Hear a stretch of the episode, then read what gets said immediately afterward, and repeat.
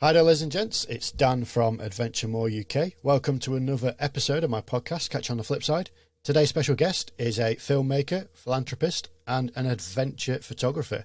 The man is Mr. Alex Hillary. How's it going, mate? Pretty good. going? Thank you for having me.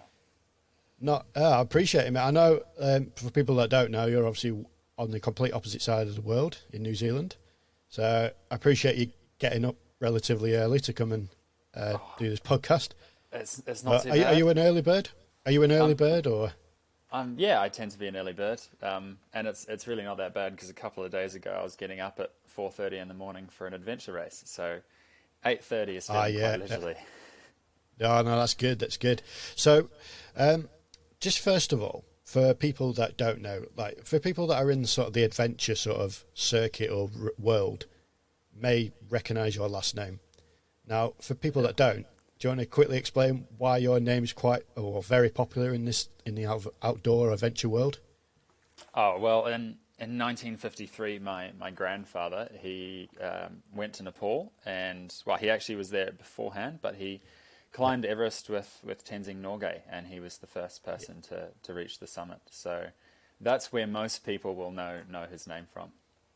Yeah, yeah. So, obviously, for people like Sir Edmund Hillary, like that. That for, for people that don't know, he's like the god of all uh, uh, of all mountaineering exploration. I I I, I feel that anyway. Um, and like I said, being being a child, like, 'cause how, how old were you when he passed away? So I was quite young. I was 12. 12 Okay, and a half. so we, were you still were you like because obviously growing up in that environment because I know your dad did a, obviously followed a little bit in his footsteps as well. Yeah. So being doing adventure, that must have been like inevitable. Like you must have just not been able to get away from it, or is it something you actually wanted to do? It's it's definitely something I wanted to do, but um, my my father in particular was was very determined not to, to force it upon me. Um, Yeah. So you know, he didn't drag me up a mountain at the age of five, sort of thing. Yeah, Um, yeah. It actually took me sort of saying, "I'm going climbing with crampons and an Yeah. axe. Are you coming with me?" And then he went, "All right." And then we went. Yeah. But it's you know, adventure has been a part of my life and my childhood. Running around the Yeah. rocks on the west coast of New Zealand, all sorts of crazy stuff. Yeah, Um, yeah. But yeah, it is adventure is, is I, I think the obligation of being a Hillary. Yeah, no, I was going to say like you, you can't really get away from it. Uh, Yeah. It's like if you're if you're like I don't know Lionel Messi's son, you're you're probably going to be a footballer when you're older. Well, Well, maybe, but th- th- that's the maybe. thing. Is, is most people expect you know me to be a mountaineer, but I I wouldn't actually describe myself as a mountaineer, more an adventurer. I I Yeah. you know love going on kayaking trips, on you know running trips, and all sorts of different Yeah. things. Um, and so did Yeah, he. yeah, yeah, yeah, yeah. Um, now, obviously, uh, that's probably a good. way I was thinking about it, that's probably a good way of putting it. Being an adventurer, because adventure is a, a kind of a. It's not a cliche term, but it's it's a, like people when they say adventure, like I always say to people, it doesn't mean that you have to go and climb mountains and you go and swim the chat, you know, the English Channel or whatever it yeah, may be. yeah. Adventure for some people could be going outside and walking the dog for a couple of miles.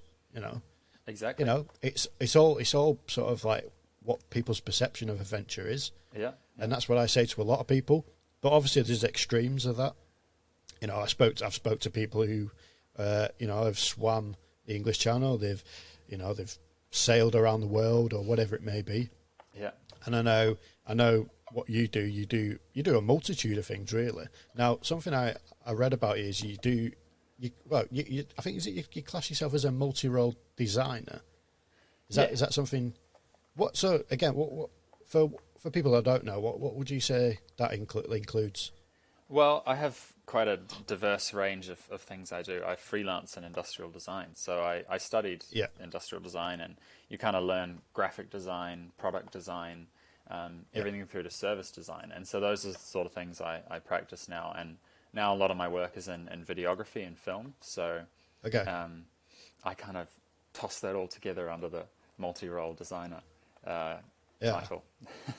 Do you, do you have like a, a go to like a favorite like like for me like I, I I'm trying to get my head into sort of uh, film uh, videography and stuff like that, Yeah. but I'm I'm I'm more sort of accustomed to ph- ph- uh, photography, but I'm also trying a bit at you know design and stuff like that and product design. But is there something that you kind of prefer more than the others? Oh, I, I love storytelling. Um, Yeah. So I, I do find photography is is one of my real passions because Yeah. um, it enables me to engage with a whole lot of really interesting stories, whether that be something in, in the mountains in the outer doors, or it be you know um, a sports program or a design program or something. Um, Yeah. And it, enga- it allows you to engage with the story and tell the story, um, but also you know allows you to experience it quite a lot. Whereas when you transition to sort of creating film, um, it Yeah. becomes a lot more demanding. So that's Yeah. why I like the photography. I prefer that.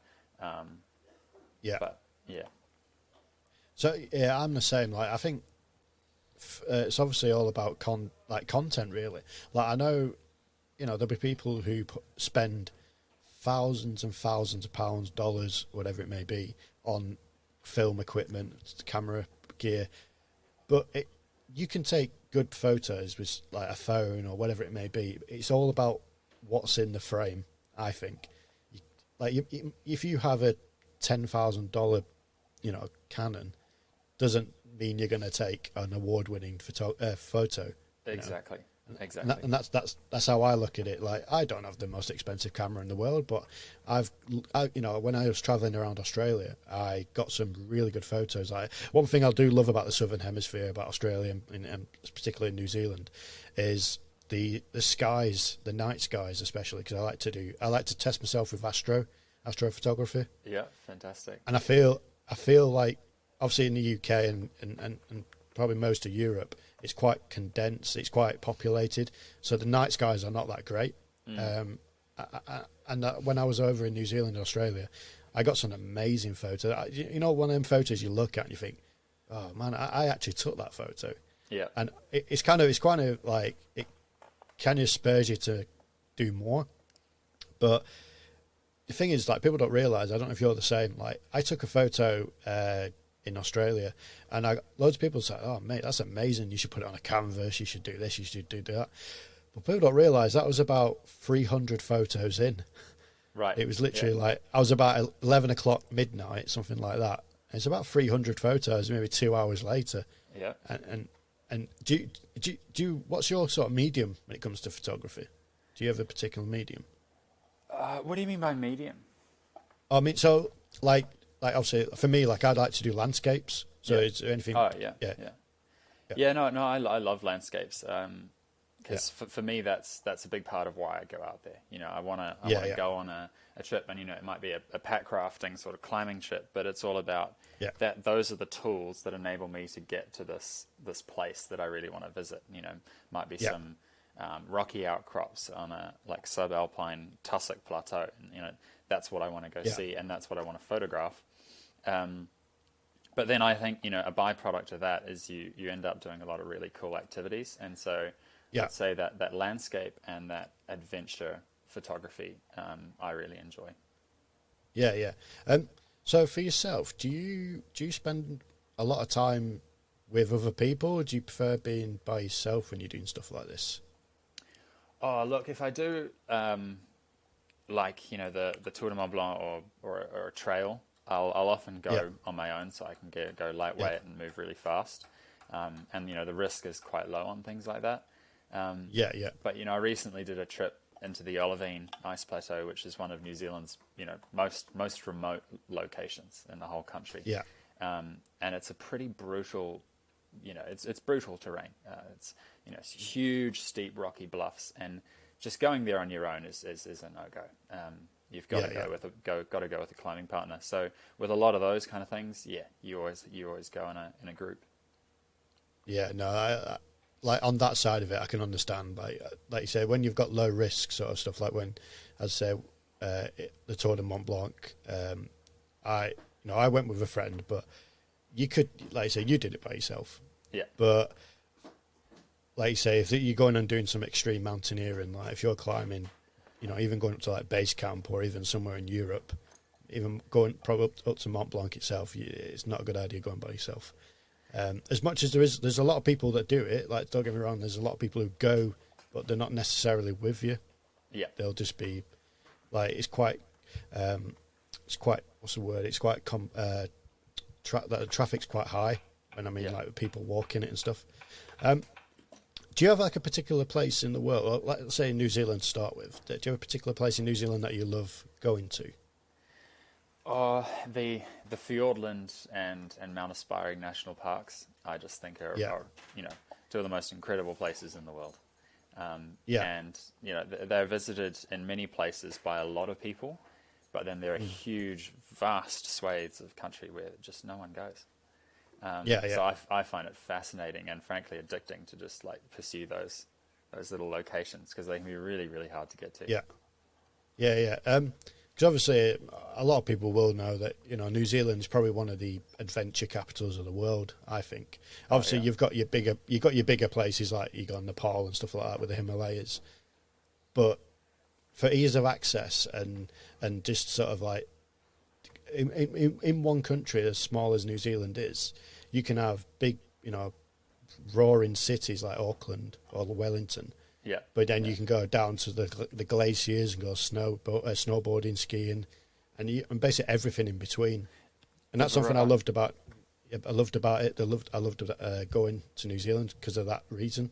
Yeah, no, the variety and, and contrast is, is fantastic. Um, and you know, I've I've been traveling a lot over the past couple of years, and, and COVID has, you know, has settled me back in New Zealand um, for a while. Yeah.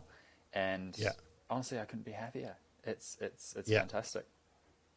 Yeah, yeah. So do you do you obviously sort of pre-COVID? Do you pre- prefer like you're obviously, obviously you've been adventuring all over the world, or, or, or do you actually prefer being in your own sort of being in New Zealand? I do, yeah. Um, like I've had this, you know, huge thirst to, to go and, and then see, you know, all sorts of places like Patagonia and, and the Himalayas and, and the Alps in Yeah. Europe. Um, Yeah. but there is just so much to do here in New Zealand. So yeah, I've I've really come round and, and come back to home. I think um, recently. Yeah, yeah. I, I, it's funny actually saying that because I spoke to someone earlier about um, same for same for the UK. Yeah, Now, have, have you have you been to the UK before? I have, but I've haven't done nearly as much sort of outdoor stuff as I'd I'd like to do. Yeah, yeah. I I feel like so. For instance, when I was in Australia, like people would say, "Oh," I'd ask the same question and say, "Oh, have you ever been to the UK?" And like, "Oh, yeah, yeah, yeah." And like, "Oh, where did you go?" Like, "Oh, I've been to London." I'm like, Yeah, "Yeah, but that's not that's not the UK. That's that's just London. yeah, That's a very small part of it, especially in the sort of uh, interests that we have. You know, Yeah. you could go to the Lake District, Peak District, Scotland, Wales. You know, and there's so many other places. That's like me coming to you and saying, "I've been to New Zealand. I've been to Auckland." yeah, exactly. Right. That's yeah. that's that's that's that's it. Yeah, and I Um, haven't been to any of the places you just listed, so it's, Really? it's very Well- high on my list of priorities to get back there. And Oh well, yeah, well if if we if we do get the opportunity, I'll I'll uh, I'll I'll take you up there one day. I live nearer to the Lake District than probably most of the other places, uh, so that's that's the nearest place I live. Uh, but de- yeah, definitely like, uh, and going back to obviously, I, I, I've probably not been to a nowhere near amount of places you've been, but I have been over the last sort of ten years since I left the military. Uh, I've been to quite a few places over over the years, but there's they always say there's no place like home, and Yeah. especially for like I feel, I feel like New Zealand and the UK are very very similar uh, in this way that we are, as in don't you know we don't have. I supp- actually, I suppose we do have glaciers and s- snowboarding, but obviously up in the winter in, in Scotland and stuff like that. But we, I, I suppose we are very similar. Um, I, I feel like it. It's kind of like obviously uh, being New Zealand, being a lot smaller, a lot smaller in population, uh, but I feel like we are very similar in that aspect Yeah. of adventure. Well, I think it's I think it's something that comes of, of being an island nation. I suppose it's a relatively Yeah. small Yeah. island nation, both in terms of, of you know your environment, but also sort of the the attitude of of people. Um, Yeah, and yeah, like you know, in New Zealand, there's a huge outdoor culture, and I, I think there's, well, you know, the UK has been the pioneering you know country for mountaineering. Um, you know, Yeah. s- since the conception of it, really. Um, I was reading a Yeah. book by Robert Macfarlane about that, how it was all Brits traveling into the Yeah. Alps that were exploring the mountains and sort of creating mountaineering. Yeah, yeah. It's uh, do it. Obviously, there's a lot to be said about obviously about British mountaineering. Um, but yeah, if we go back to what you were saying earlier, like end of the day, the the pioneer of mountaineering is obviously your granddad. Like it, it's it's like if if someone was to mention his name, like everyone knows what you know what he, what he did. I, I would, and it's gonna for me personally. Um, I would say he is on the same level, but in a slightly different aspect of nature and wildlife and, and what have you, of David Attenborough. I personally think, like from, Yeah. from my from my personal point of view, um, and obviously people who are into the, their adventure and exploration and stuff would consider him to be on the same pot of par.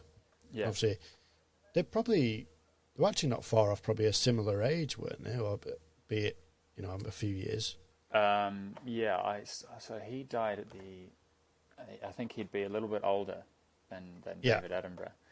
Um, Yeah, yeah, But yeah, I, I do find that quite interesting because I, I wouldn't say Ed was a pioneer of mountaineering as such. okay, Um, he, he, but he was, I think, uniquely positioned.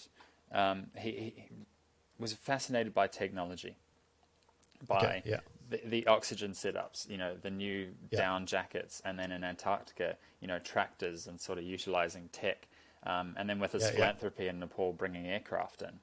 Um. And so it was that sort of appreciation of technology that enabled him um, to have all his successes in the Himalayas and in Antarctica, and um, so he wasn't, you know, designing these new oxygen setups, but I think Yeah. he really embraced them and and learned how to use them really well. Um, yeah. yeah, and it, you know, it was quite successful. History tells, I suppose. Yeah, yeah. Um, which brings me on to the, um, well, it's the Edmund Hillary collection that you're a part of as well. Um, so for people who don't, again, people who don't know what that is, do you want to quickly explain what, Yes. what it is? So uh, my family were approached um, by some some businessmen in the New Ze- in New Zealand um, about creating a brand that sort of embodied, um, I guess, the ethos of of Ed and Yeah. and what he stood for. And so it's it's a clothing brand um, creating sort of adventure inclined clothing. So it's it's not your Yeah. you know hardcore Gore-Tex mountaineering you know down jackets. It's it's Yeah, yeah. wearable clothing for around town. Um, but we've tried to sort of ti bring together stories um, Yeah, of you know Ed's climb. So one of the jackets that the collection has um, is actually made out of the same ventile cotton that's made in the UK that was supplied Okay. to the original Everest expedition. So Okay, that's cool. contacted the original factory to create a, a, a modern garment for today based on sort Yeah. of the same story and the same tech of you know the Yeah. 50s. Yeah, that's pretty cool. And and again, like what he what he did would probably I know nowadays, like you say, people use oxygen and they have all the all the gear and, and stuff like that. But from what I've seen, it seems like he did it with pretty much not bare minimum, but like something that people would consider a bit crazy nowadays. Yeah, no, it, it truly is is fascinating, because I I've for a long time we had uh, a lot of his old climbing gear in our family home attic, and as a kid Yeah. I'd go up into the attic and cause chaos and play with you know old ice axes and boots. Um, and then you know one day the um, Auckland Museum showed up and they decided they would like some of this climbing gear for their collection, so they got out their, their white gloves and picked up the Yeah, boots yeah. And put them in a box. And I'd been tossing these around for years. But now, now that I look back at it, these boots that they wore were horrible. They were heavy. They were leather. They weren't even, you know, properly sealed. The the technology was the best of its day, but it was unbelievably primitive. And I'm honestly yeah. constantly flabbergasted by the fact that they were going up this huge mountain into the complete unknown and they had this gear that was just, frankly, really subpar. Yeah, yeah, from, yeah, from, yeah, from today's from today's perspective, um, but they just did it, and it, it, it's it's a true marvel. Like today, we got you know people climb Everest all the time, but you have the best tried and tested gear. You know the route is possible, and you know it's it's already roped up. Um, and so the fact that they did it with the gear they had is is really incredible. Yeah, yeah. No, it, it, it's it's. I, I read a an interesting article because t- was it that someone actually, you know, in inverted commas, summited Everest before your granddad, but he couldn't prove it or something like that. I read something So- similar. Yeah, so there's there's a there's Mallory and Irvine. So Mallory was Yeah, yeah. one of the you know really was one of the great pioneers of um, Everest. You know, trying to get Yeah. to the top of Everest. So you know, back in the day, he was heading into Tibet, which was a closed country, um, and he would sneak in and try explore the northern side of Everest to see if there was a way up. Um, and then again from the south side. And so Mallory and Irvine uh, went up Everest, and they were seen very high on Everest. Um, and then they disappeared. They died on the mountain. Um, Okay. And in 2007, I believe, um, Mallory showed up, found by Conrad Anker um, in, a, in a glacier. Um, Wow. And so there's this sort of thing of it's look the probability it, it's extremely unlikely they got to the top. You know, if, Yeah. if Ed if Ed had primitive gear, they had they had nothing. Yeah, Um, nothing. And so, yeah. yeah. the fact that they got as far as they did is incredible. The likelihood they got to the summit's quite low. But it is very interesting because somewhere on Mount Everest is Irvine's camera and Irvine himself. Really? Um, and so, you know, it'd be quite interesting to see that camera and if it even, you know, could is totally destroyed or not. But, you know, maybe Yeah, they yeah. did get to the summit. Who knows? Yeah, that that would actually be really interesting because there'd be old old film cameras, wouldn't there? So Yeah. the the chances of being able to recover the footage, I, I would, they'd probably be quite reasonable. I would say because if it's been, you know, entrapped in, in a, you know, in the glacier for over these all these years, Yeah. I feel like it would be pretty reasonable to say that they could recover the, the you know, the photographs. Potentially. That's pretty. That's that's pretty potentially. Yeah, You potentially. just got to find Um, a very small needle in a very large Everest-sized haystack. Abs- yeah, absolutely, absolutely. Um, is it something you've ever thought about doing yourself? Like, because you haven't summited Everest, have you, or have you? I have not, um, and No. I actually had plans to to go to Everest uh, last year. Um, Oh, but, okay. You know the COVID and, and the world had different things to say about that, and now the environment Yeah. is, is quite uncertain. So I don't know when I'll next be in the Himalayas or, or trying to climb Everest. But Yeah. um, yeah, it's definitely something I'm thinking about a lot uh, in terms Yeah. of how to how to make it work and how I would like to climb Everest. Um, Yeah, that's quite important to me. yeah, yeah, yeah. Um, and would you take the more t- traditional route that, say, that your granddad did, or you thinking about doing it maybe a slightly different way? No, no, I'd like I'd love to do. Everest is a fascinating mountain, and it's um, it's Yeah. sort of it's simplified so much. You know, there's so many incredible features to the mountain, incredible routes that have been done and that haven't been done, um, Yeah. and people just overlook that for just the little, you know, tippy top. Yeah, Um, yeah, But no, I would start off uh, with that standard route. I'd just like to do it in um, a more traditional fashion. Um, yeah, I'd like to do it more, you know, self-sufficient. Um, I think I would probably use oxygen, but try keep that to Yeah. a bare minimum. Um, Yeah. And yeah, try climb it on my on my own terms.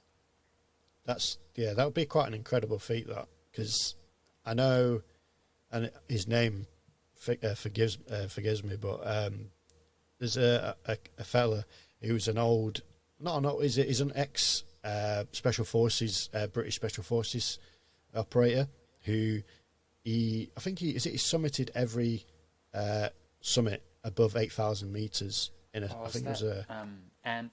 It's good. uh, no you're you think you're thinking about Middleton aren't you? yeah. So you're thinking him? of? No, this this is a is a, a Gurkha Gurkha Okay. Guide uh, who's uh, he's former special Oh. forces. N- Nirmal Purja.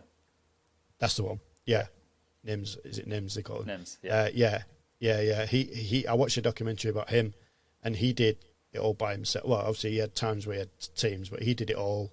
I think he Yeah. did no oxygen. I- At one point, he gave his oxygen tank to a, a I think it was a casualty who was getting rescued down from one of the uh, summits, Yeah. and he'd carried on by himself with the rest of it.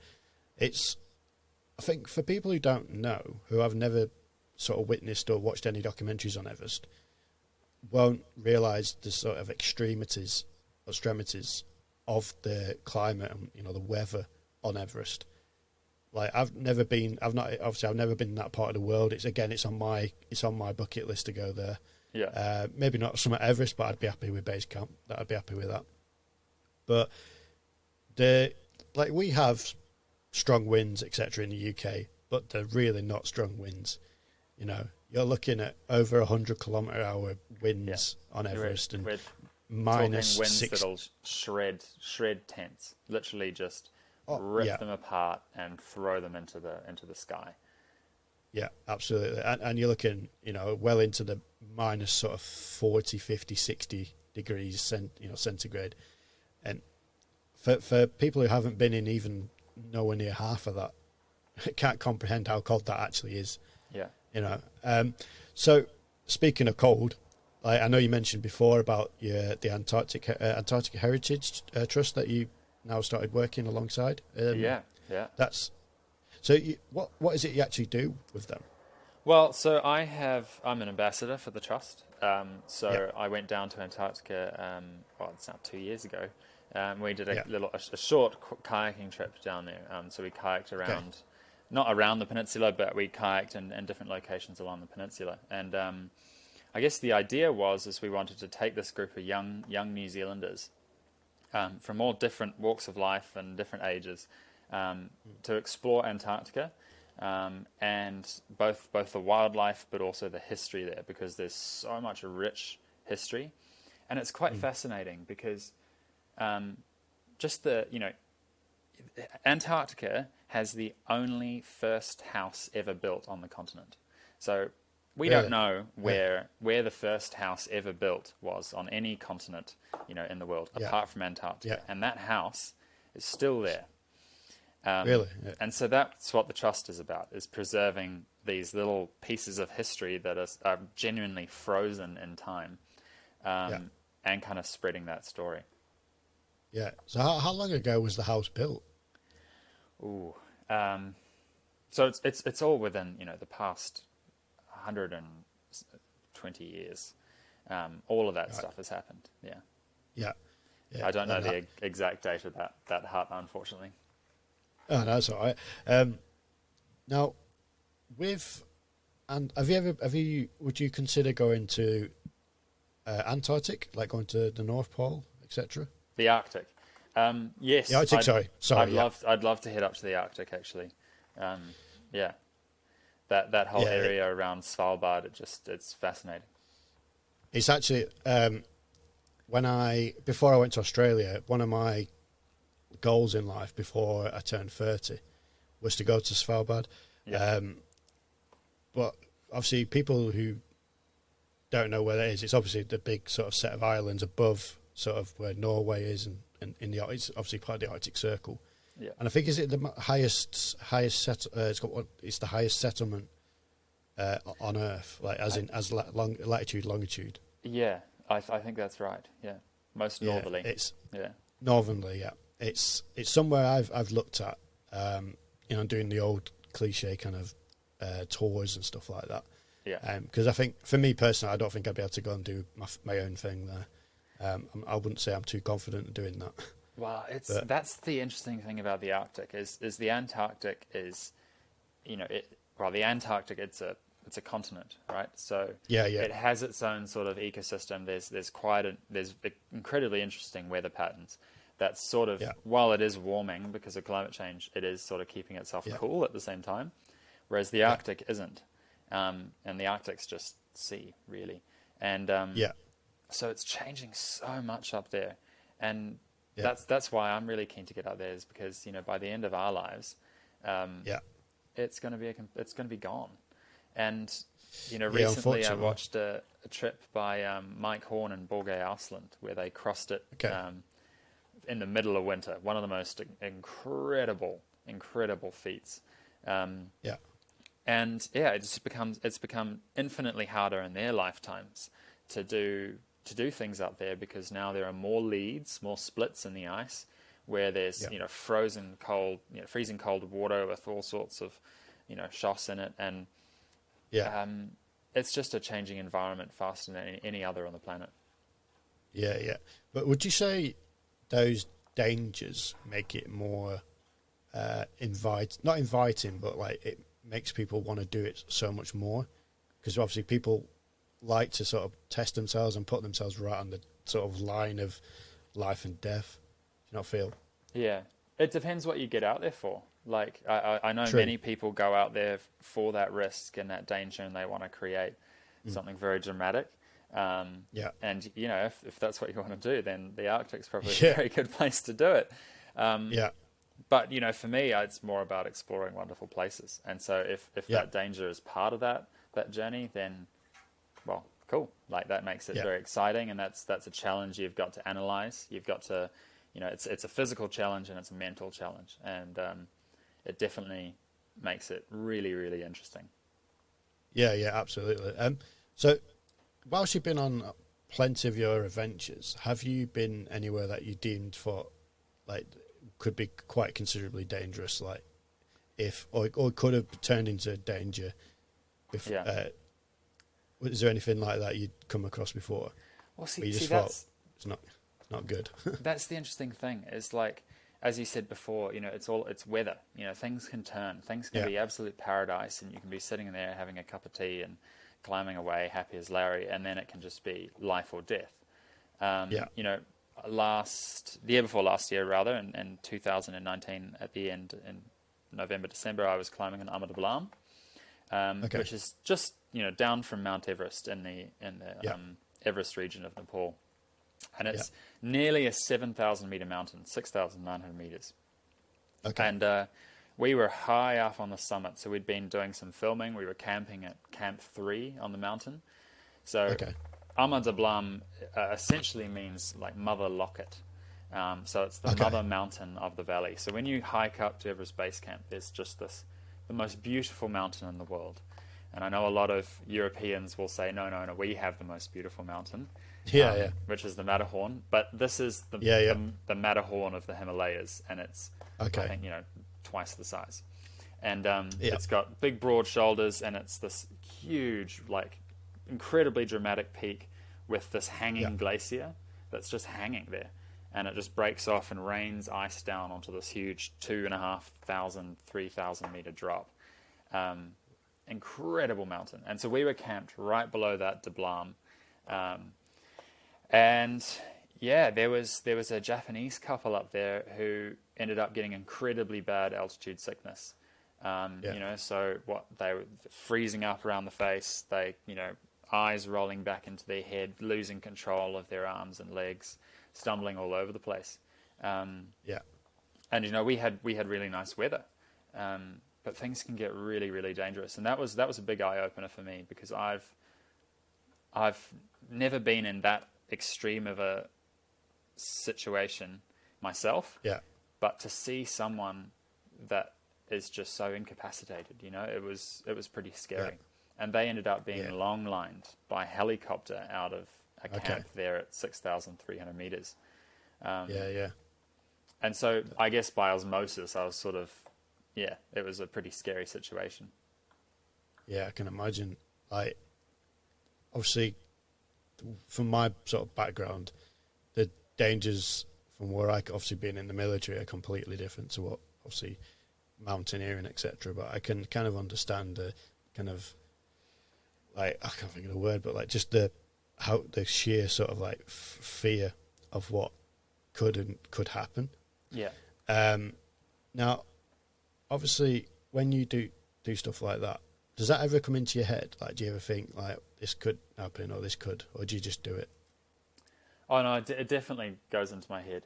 Um, like I Yeah. tend to be, uh, I I think a lot about the trips that I'm doing and the risks involved. Um, Yeah.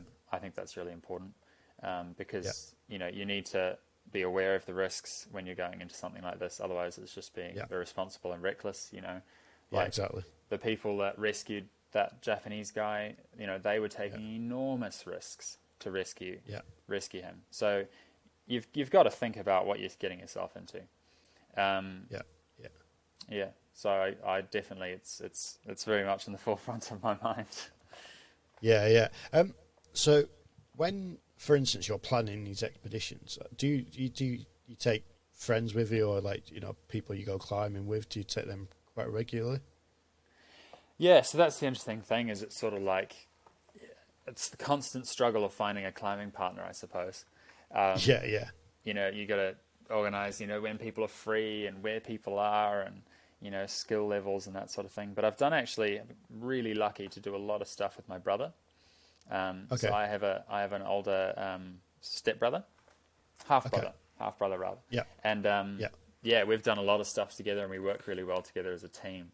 Um, Yeah. And I must admit, it's a real joy to climb with him. We were on Ama Dablam together, and I guess that you know, being you, you're very close as a as a you know as climbing partners, um, Mm. no matter what. But as brothers, it, it's also quite nice because you've got that extra connection. Yeah. connection. yeah. It's all about. I'd suppose it's about trust as well. You've got to trust that he can do. You know, when you know, you know, stuff does hit the fan, then it, it potentially he could. Well, he, he could. You'd think he'd be able to help in whatever situation it would be, and and obviously vice versa. Exactly. Yeah. Yes. So I, I, I so I think I can understand like for me like climb at climbing I do rock climbing and and as and most people will know you can't climb by yourself realistically. Um, not unless you do free soloing, which is ridiculous. Like uh, it's it's not it's not it's not not a not a thing I fancy getting into. But um, except obviously we talk a lot about you doing mountaineering and, and your adventures and stuff. Is there anything like do you do you do anything else? Like do you do sport, any other sports or any other hobbies or interests that you kind of like do that people might not not necessarily know about?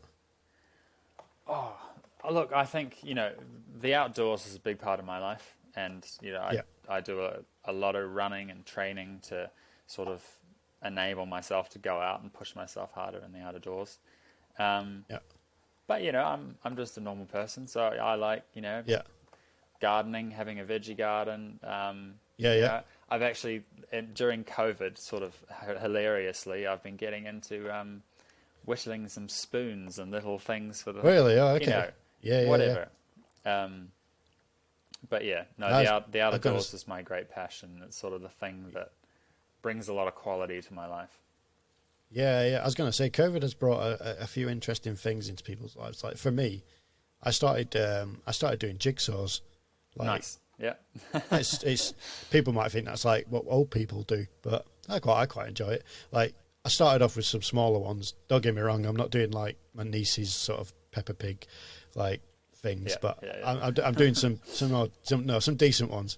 But um, so it's interesting. to- So when you, I suppose when you were younger, like, did do you get treated differently? Because did, I'm assuming, like in New Zealand, obviously, your granddad would have been pretty much a little a local celebrity, I would say. So did you get treated differently, or did you get treated? Did people didn't really care? Um, yeah, that's that's the interesting thing because you know, like Ed, um, for people that don't know, you know, he's on the five dollar note uh, in New Zealand. Yeah, yeah, Um, And he was the only, you know, New Zealander to ever be on a five dollar note while he was alive, um, which must have been Okay. quite un- unusual for him, I must admit. But um, yeah, yeah, it was unusual for me too, you know, because Yeah. um, he he is a big figure in New Zealand, and and growing Yeah. up with that, um, a lot of people are aware. Um, but I think there was something about the New Zealand culture. You know, we're a very laid back culture, um, so there wasn't too much fuss, um, yeah, which which was great. Otherwise, it would have been quite difficult. Um, Yeah. But yeah, it definitely definitely was there. You know. Yeah. So whereabouts did you grow up? Did you grow up around Auckland, or did you grow up a bit further south? No, no. So I actually I grew up in Auckland, but um, Yeah. spent a lot of time, you know, outside of Auckland. We'd go on trips every Yeah. weekend. Um, Yeah. yeah. So I grew up, you know, in the mountains and on the coast and stuff. Yeah, yeah. Yeah. It, so when when you was when you were younger, i.e., when you were at school, Hmm. did it?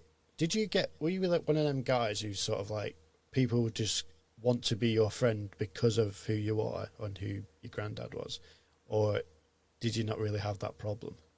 Like, were you like the popular kid? No, I wouldn't say I was the popular kid. Um, No.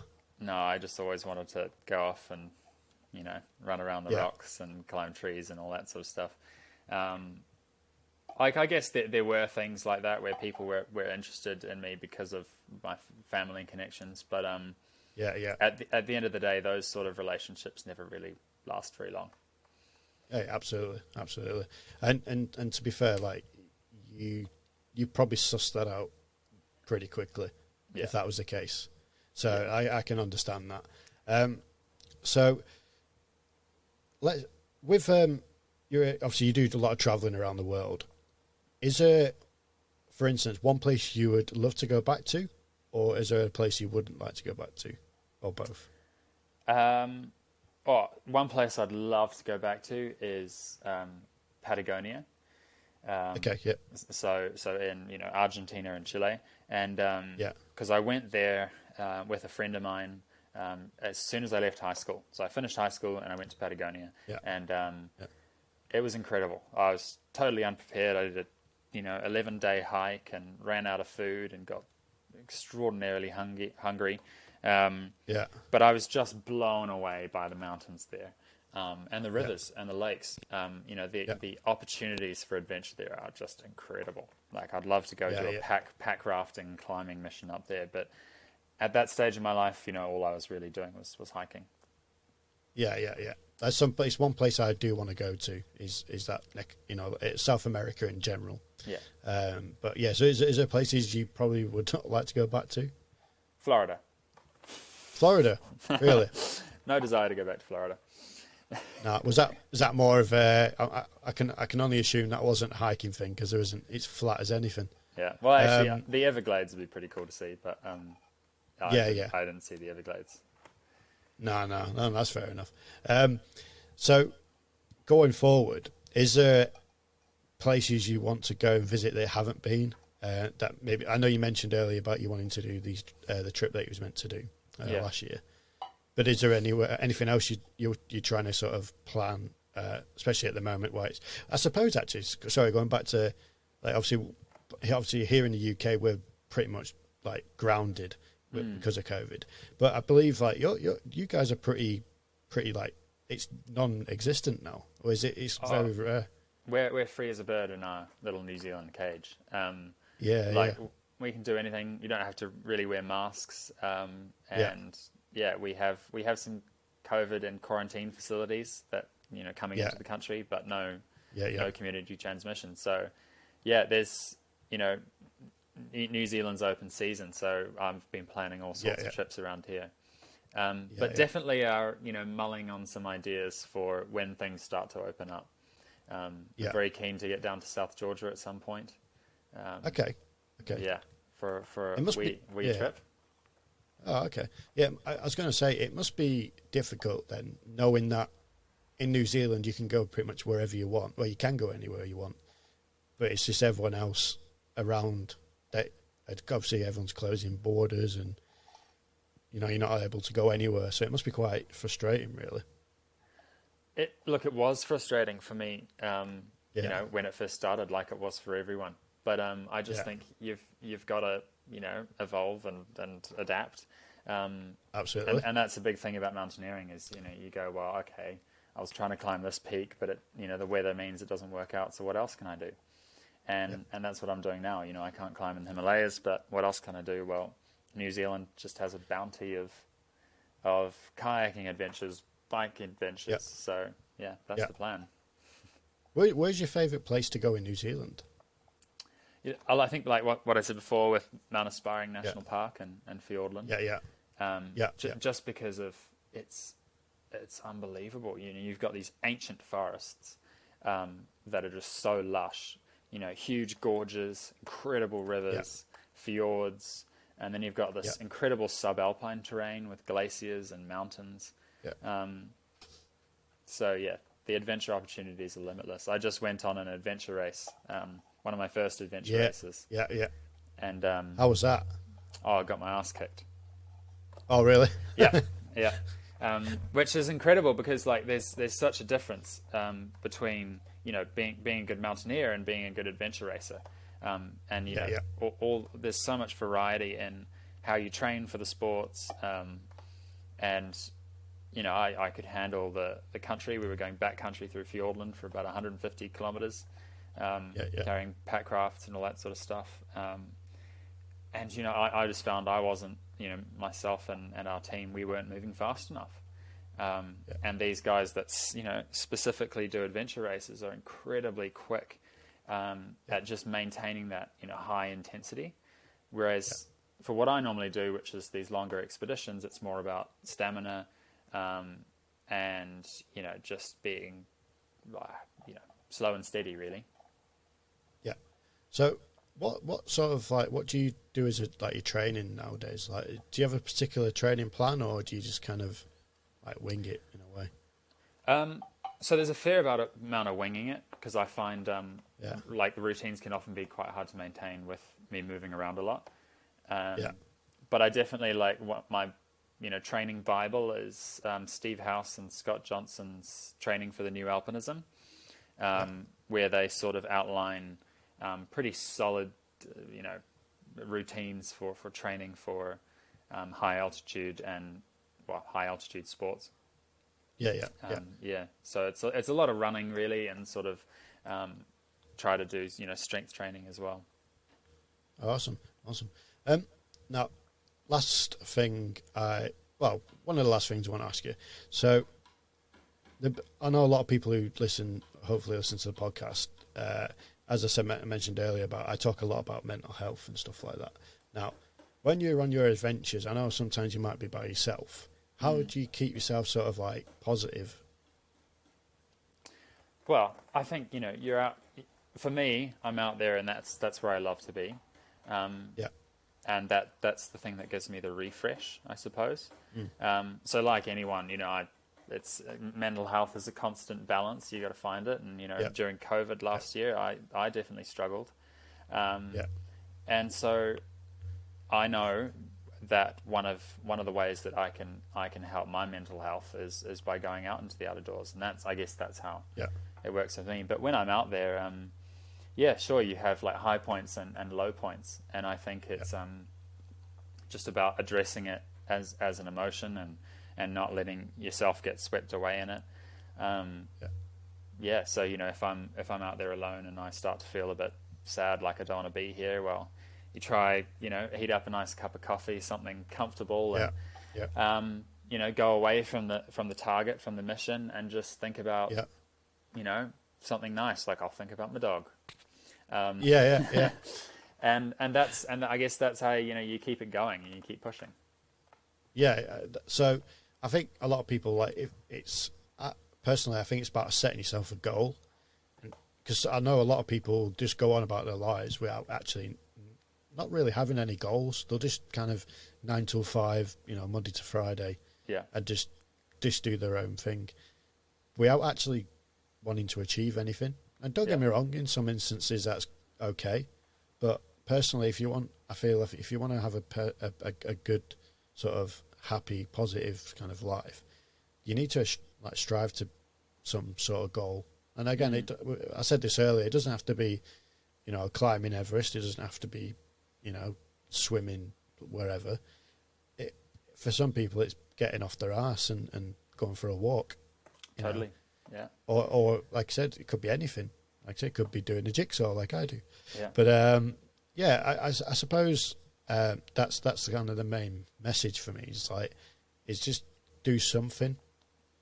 exactly. Don't don't don't sit at home doing nothing because that that's going to probably make you worse. Yeah, Which you know is that's the sort of message I want to try and give to people. Um, now, my last question to you, Alex, is if you could go on any adventure, and in your instance, it'll have to be outside of your f- family, because I know you'd want to do something with your family, and I'm sure I would. Who who would you go with if you just pick one person, and, and where would you go, and what would you do? And, and, and I'll, sorry, one one thing I will say is it can't be hiking or mountaineering because that's something that I know you do a lot of. Okay. Something else. Yeah. So look, I've um, through my work with uh, the Antarctic Heritage Trust, I I Yeah. met a kayaker called Mike Dawson. Um, Okay. So he's one of New Zealand's Olympic kayakers, and, and we became quite good friends, um, and have got into a whole bunch of. We've done some interesting trips. I took him mountaineering, um, and he took me kayaking around Stewart Island. So it's a Okay, Oh, yeah, like yeah, 250 kilometre circumnavigation of, of Yeah. one of New Zealand's most southernmost islands, um, Yeah. where I was wildly out of my depth. I can yeah. I can kayak, but this was serious. Like, you know, out there, big seas. We were looking at the forecast, and there was six meter waves with high winds, sort of. And I'm just going, oh Yeah. my gosh! But I loved it. it was it was fantastic. Yeah. I was terrified, but I loved it. yeah, Um, yeah. And I'm really keen to do some more kayaking missions with, with Mike. Um, Okay. And one of those which we've sort of pondered is is South Georgia, um, in the you know near Okay, yeah, yeah. Antarctica. Um, Yeah, yeah, And I have a very very very long way to go before that would happen, which is sort of what makes me so excited about it. Is there's so many skills I've got to learn, so much strength I've got to gain, um, and confidence really to get out there in, Yeah. in the middle of nowhere and, and do this circumnavigation. yeah, absolutely. I, I suppose at the moment with what's happening, we can't really go anywhere, so probably got a lot of time to sort of prepare prepare for the uh, for your challenge. Yeah. But um, that's that's that's uh, so pretty pretty interesting. Um, I, like for me, I've said this before, but I, do you do you know Levison Wood? Or heard of Levison Wood? No, no. If you haven't, no, if you haven't, uh, you'll have to uh, Google him. He's, Alright. he's he's an incredible guy. Uh, I've said this before. He's he's, he's like myself. He's ex-military. Uh, uh, he's he's British as well, um, and he's done things that you might, if you have potentially heard of him. He's done things like walking the uh, walking the Himalayas, walking the Nile. Uh, he's done Wow, yeah. Russia Russia to Iran, uh, and, and loads of, loads of other things. Um, and he's just a cool guy. Like he's, he's you know he's like yourself. He's a photographer and film uh, like videographer. Yeah. Um, and he tells his stories by you know photos and and just meeting people along the way, and that's sort of something I like about him. He's just there's no sort of like so for instance like Bear Grylls. Don't get me wrong, he's a nice guy. I've I've actually met him many many years ago, yeah. uh, but he is quite eccentric, like especially for you know for TV and stuff like that. Uh, don't get me wrong, he does some stuff that like are interesting and, and, and you know there's just lessons to be learned. But he's quite he's quite extreme, as in in the sense of being Well, dram- dramatic. Yeah. Yeah. yeah dramatic yeah. So he he isn't. So Levison isn't. He's he's he's very much just how he is. Like he, I've met him many a few years ago, and you know talked to him about it, and he is literally just how he is. So I, I highly recommend googling him. Um, but like I said, uh, thanks for chatting to us, mate. It's been I know I know um, that it's been trying to get in touch with you and stuff like that. I know you're always out and about, so it, so it's a bit of a pain, Yes, but it's, so- it's all good. We got there in the end. uh, so yeah, like I said, I really appreciate it, mate. It's uh, it's been good, and as I say, my offer's always there. If you're ever in the UK, I'll I, I could quite happily. Take, I'm sure you'll probably beast me more than anything up up and down.